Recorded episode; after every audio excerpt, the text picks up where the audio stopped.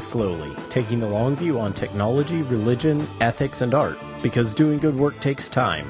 I'm Chris Krycho. And I'm Stephen Carradini, and this is Season 4, Episode 1, and today we're going to talk about Facebook's Internet.org initiative and the ethics of benevolence. Just some light we topics, you know. Just some light, get us eased on back in. That's what we're here for. nope, we are going to go full bore, take on this weighty topic, and we're actually going to uh, kind of turn it into a two parter. So. Uh, there will be as gentle of a cliffhanger as we possibly can make at the end. it's not going to be like a like Doctor you. Who cliffhanger. That's No, not not like that. And we won't turn up with a different Chris next season. it's true so because that would be really weird. it'd be really tough. But we are going to talk about internet.org. And if you haven't heard about internet.org, you either are not on the American internet or you don't live in India, uh, because those are the two major players in this particular problem. India has 1.3 billion ish people, 300 million ish, of which are on the internet, which means that there are more internet users in India than there are in America. However, there are still a billion of them that are not on the internet. And because Facebook is running out of people to put on Facebook, i.e., everyone in America who is connected to the internet, which is less than our total population, they need new people to put on their Facebook to continue their bid for world domination and or advertising dollars. This presents a problem because Doing anything in India is difficult for a variety of complex reasons, one of which being that there are a lot of people there, and many of them are rural and many of them are poor. And it is not charitable to come out and say, hey, you're poor, but that's essentially what this argument is over. At least in part. The uh, because a big part of the issue here is this magical word infrastructure, which given we're going to be talking about globalization and some of the issues that go with that this season, infrastructure is a thing that's going to come up a fair bit. And if you think about it, even here in the United States, for our listeners who are here, or in other parts of the more thoroughly developed world, India is very much rapidly developing, and parts of it are just as developed as most of the United States is, for example, but parts of it are very much less so. But even here, if you go to rural America and you try to get reasonable speed internet, more than dial up, you're going to have a hard time with it. For example, when I go visit my grandparents who live in central Virginia, not terribly far out of a reasonably sized metro area, but far enough, they literally cannot pay people to bring them fast internet. They are stuck on hotspots that barely get 3G wireless connections. They would like to pay people to do it, but they can't because, well, infrastructure is expensive, and on a fairly regular basis, would be providers have looked at it and said, mm, not enough profit. And that's understandable, however unfortunate. But if you take that problem and magnify it, oh, say, a hundred times or maybe a thousand times, there you're starting to talk about the kinds of scale of problem that we're looking at in India. But if, If you're Facebook, Facebook- you might be motivated to try and tackle that problem in a way that That's right. say normal internet providers aren't because Facebook's only way of continuing to increase its profitability is basically by continuing to increase the number of eyeballs it can put ads in front of. And one of the things that's problematic is that in India, there are a lot of telephone companies that made a lot of money when a lot of Indians all jumped straight from no media to cell phone usage. So most people in India don't use landlines, they mostly use cell phones. And there are an increasing number of hard computers, laptops, PCs, this sort of thing. But the main way that people connect to the internet in India is through cellular devices. So this means that there are naturally large players in India that want to keep their profits going. So Facebook, seeing a problem, they need more people. Seeing that the Indian providers have a problem, they can't get internet out to these people, particularly because these people won't pay for internet. If they get it through their phone, they get it minute by minute or data plan by data plan gig by gig, et cetera, et cetera. They're paying as you go, which is less valuable to cell phone companies and to internet providers than if you actually just buy a whole plan and then don't use a bunch of it, which is crappy. And we've talked about that before, but that's not the point here. The point is that Zuckerberg, Mr. Mark Zuckerberg, decided to do what's called internet.org, which is a zero rating system. And this is where things start to get interesting. Zero rating systems essentially says part of the internet will be zero rated. It will be free. You can get it for nothing. You just have to have a device that will connect to this thing and we won't charge you. You can run up as much data as you want and voila, the internet. Of course, it's not hard to figure out which part of the internet Mr. Zuckerberg might be interested in letting you have access to for free. Now, there are a lot of other websites that are available. There were at one point 36 websites signed on. Now they are open to allowing any developer who wants to be on internet.org. There's a lot of things that are murky and happening all at once in this issue, as with many internety things. but the essentials are, as Chris noted, Facebook is part of the zero rating scheme. This is particularly complicated because instead of just saying this is a business move, we're making some more business, business, business, business, Mark Zuckerberg has couched this in the framework of pulling people out of poverty because he has a statistic. Who knows whether it's true, where it came from, whatever. it's a statistic. He uses it. And as we all know, there are lies, there are damned lies and there are and statistics. then there are statistics. but he has a statistic that says for every 100 people that get on the internet, one of them is pulled out of poverty. Or for every 10 that get on the internet, one is pulled out of poverty. It's all very hand wavy. So we'll put the direct figure that he quotes there, but we're not going to try to track down like all the stats and figures because I would wager that they're probably proprietary. uh, and also wrong. Uh, I didn't say that. I just said proprietary.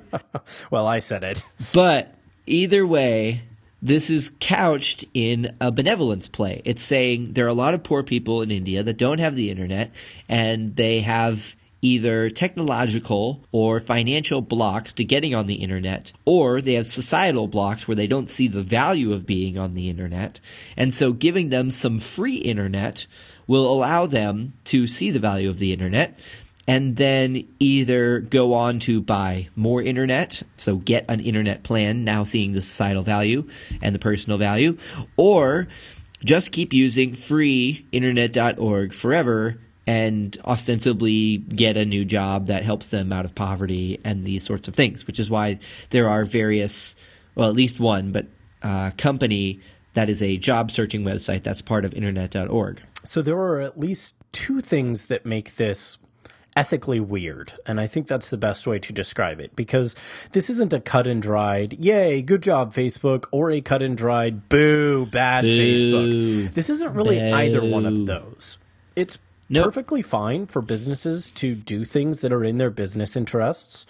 It's perfectly fine, good even, for businesses to take things and say, hey, here's a great way where our business interests appear to align with the good of the people we're serving. I mean, if you've been paying attention to winning slowly for the last few seasons, that's basically that's what, we, what we do. We say you should do that. So we're we're not opposed to that.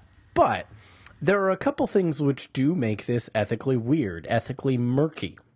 The first is the reality that the internet being provided here isn't the internet. It's this little subset of the internet.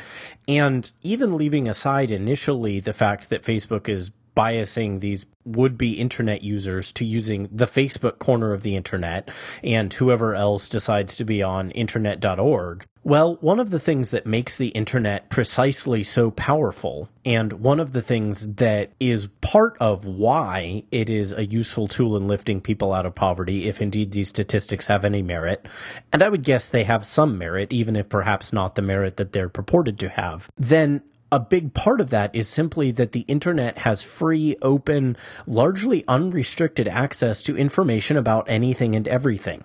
You are not, when you get online, restricted to looking at some subset of the internet. If you want to go learn about how to cook Japanese food or how to pilot an aircraft or how to build an aircraft or how to code or how to bake British cookies or anything you can think of, you can do that because it's the internet. It's connected to everything. If you're in America. Right.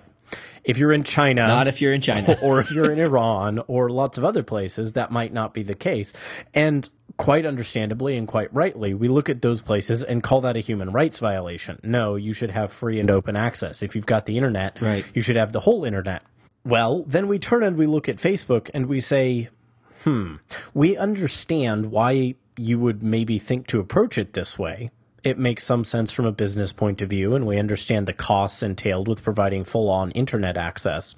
But maybe if you're going to provide someone internet access, you should provide them with internet access. Limited in some way, find ways to pay for it around going around this, etc.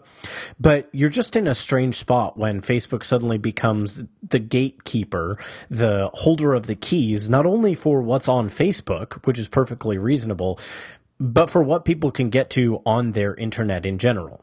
So that's the first issue, and we'll we'll talk about that more in a moment.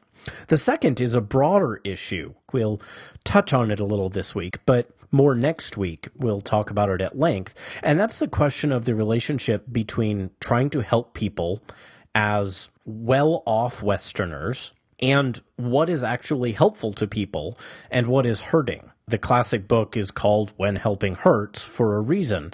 And the simple reality, or as you consider more carefully, the not so simple reality, is that sometimes well intended moves hurt people. And so there's an open question is Facebook doing this ultimately good for those people?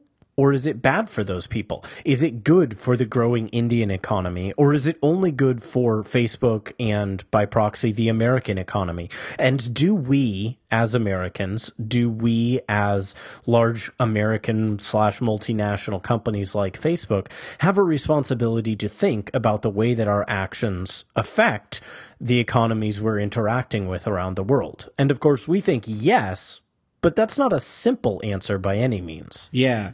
And it's a little more complicated than that because there's there's always more extenuating factors, but one of the interesting ones that doesn't get brought up a lot is that India's telecommunications networks are set up differently than America's. They have a much more onerous telecommunications licensing system. So operators buy licenses to then uh, provide service than we do here.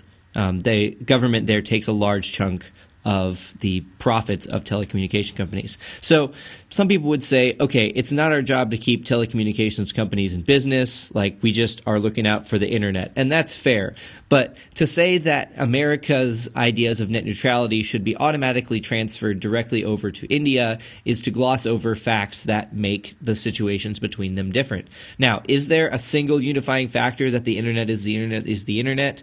Yes. But there are considerations that remotely circle these issues that are not incidental to why and what goes on in particular places. Right. Putting that to the side a little bit, the main question that Chris and I are interested in is when Facebook is doing this, is the fact that they want to do something good that helps them, but may potentially be bad in other people's estimation, is that a good thing? Or is the fact that this could potentially be bad make it a bad thing? Stated differently, do we come down and say this is a good business move for Facebook and it's also benevolent and therefore we're okay with this? Or do we say this is not benevolent and it's just a good business move and therefore it's bad because you said it was benevolent and it's not and that's a lie? this is complicated. Right. And part of the trick here, as with many such issues, is that there is not a cut and dried answer. Uh, Stephen and I went back and forth about this quite a bit in our planning for talking through this episode because, well, again, it isn't cut and dry. There are things about this that look fairly unambiguously good. There are things about this that look fairly unambiguously meh which I don't know if you can be unambiguously meh, but Um, I mean, we can all agree if something's meh. That wouldn't be ambiguous. there you go. that right there is meh. Everybody agrees. Unambiguous. Um, but in this case, I don't think it's necessarily unambiguous at all. It's not ambiguously good, unambiguously bad, or even unambiguously meh. Rather, we can look at this and say there are ways in which it appears good.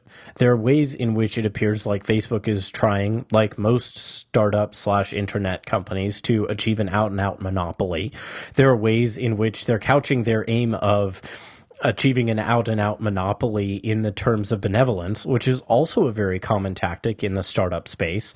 Uh, if you look at the language used by companies like Airbnb, even, you will find some of this. You'll find this notion of empowerment and enabling people and.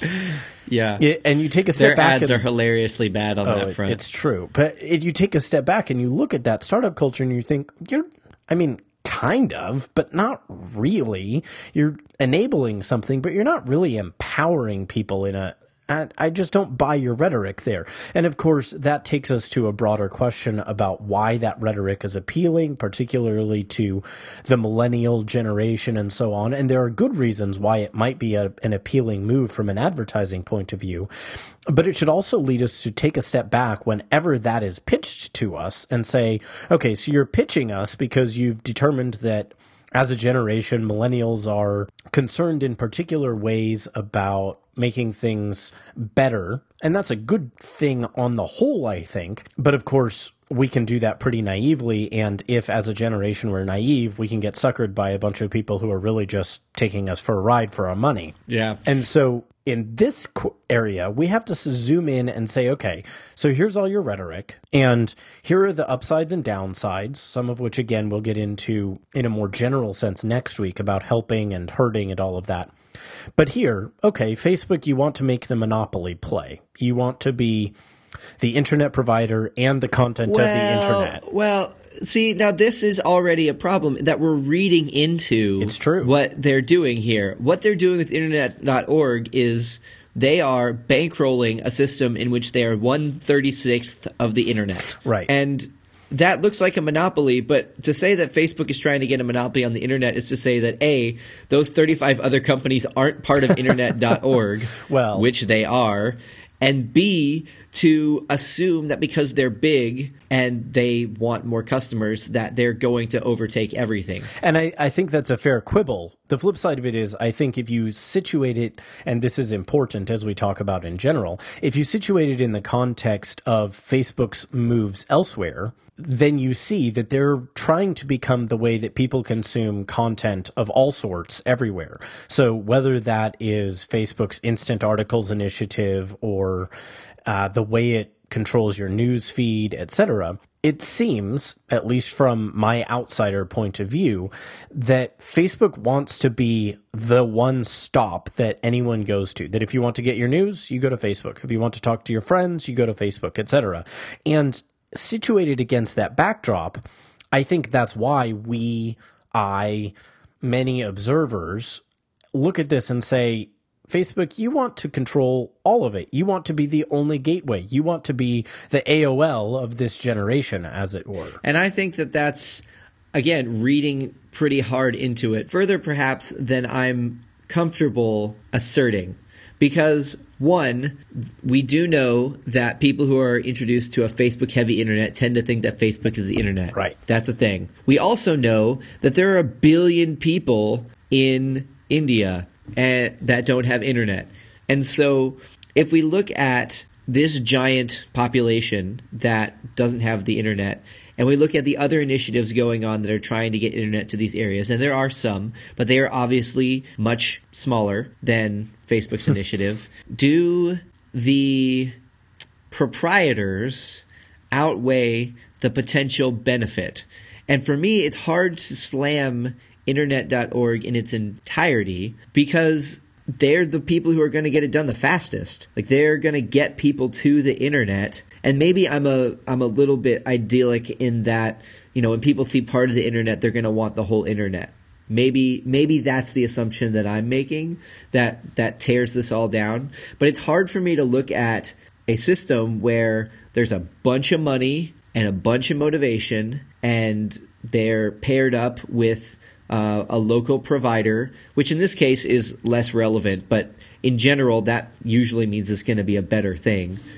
It's hard for me to say, yeah, you should stop doing that and let somebody else do that because you're big and American. Right. And that's. Uh, yeah. Right. There's a real tension there. And Oh. and I do think it matters how you read those things because I look at it and perhaps I'm just a bit more cynical, but I say there are an awful lot of people here who don't get the value of the open internet, of the general web and all the things that that brings. And with the ongoing trend toward consolidation and everyone putting all their things in one basket anyway here.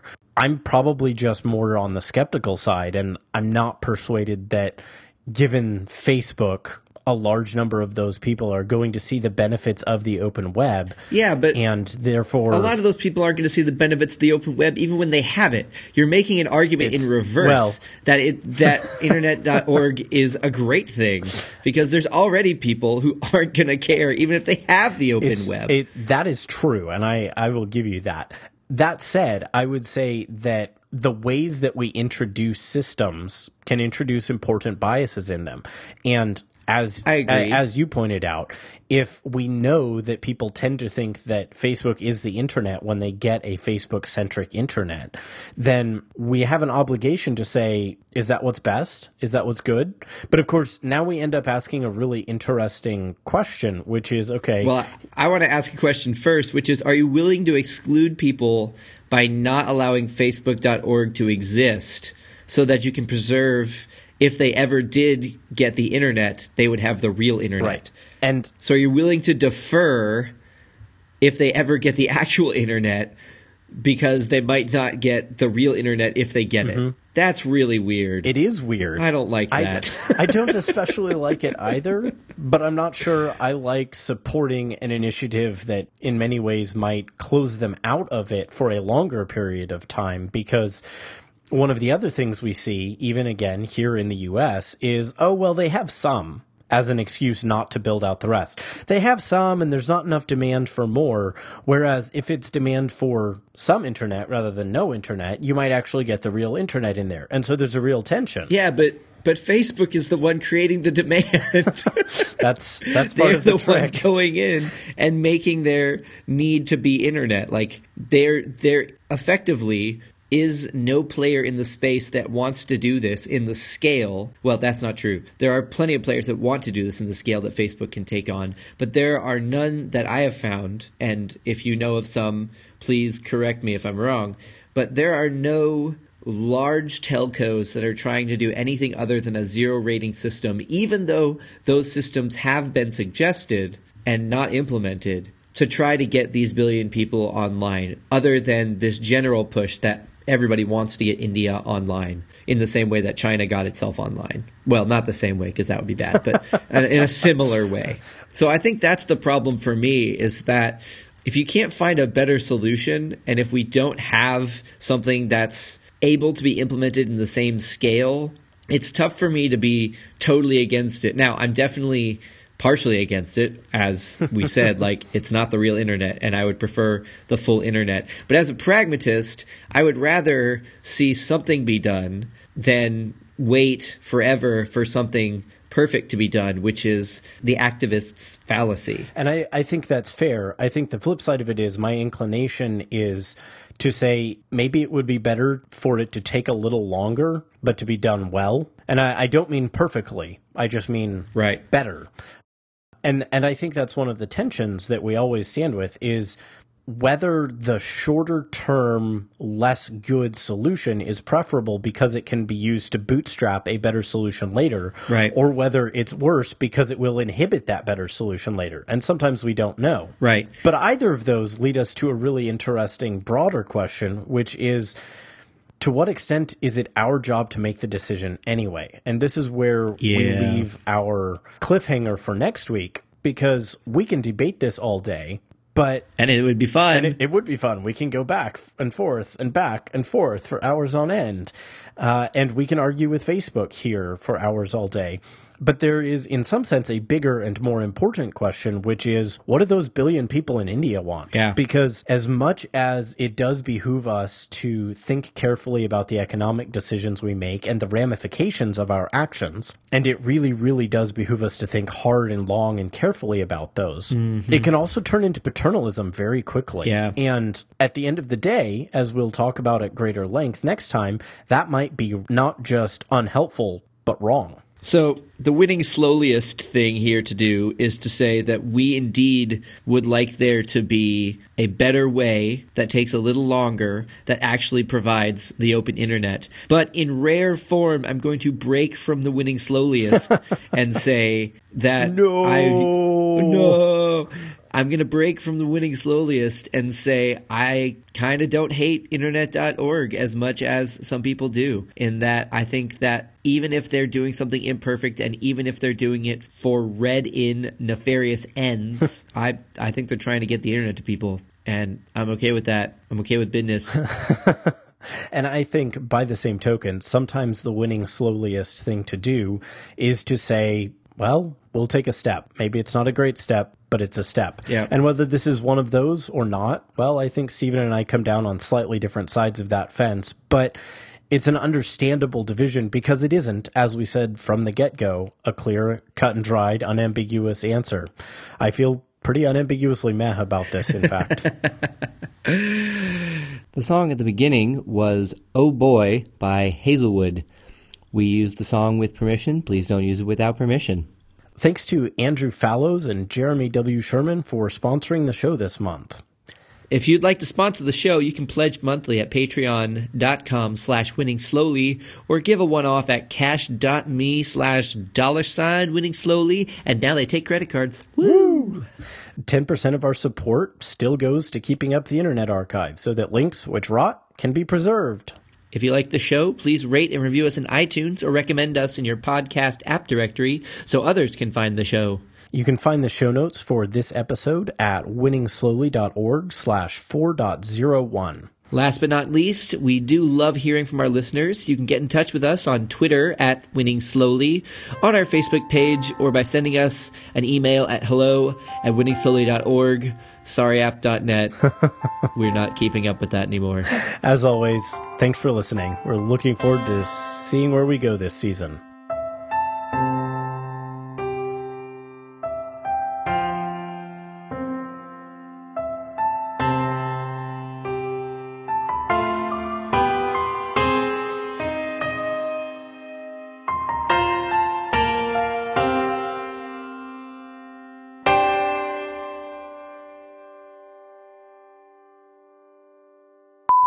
I'm Chris Krycho.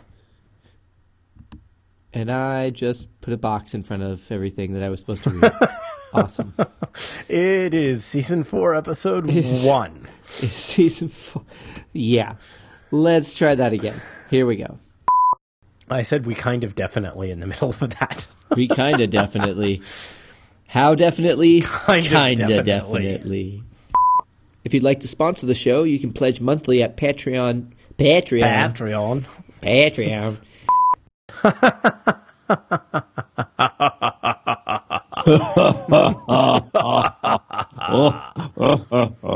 I think it'll be fine. Yeah, yeah. The high range and the low range there. You get your uh, your Jabba laugh, and your surprised laugh. I think we're good. what about the Kylo Ren laugh? I'm kind of emo, guys. Oh, shoot. Got soup on my coat. I am not even good at eating today. You can get in touch with us. Only if you want to get in touch with people that can't eat soup.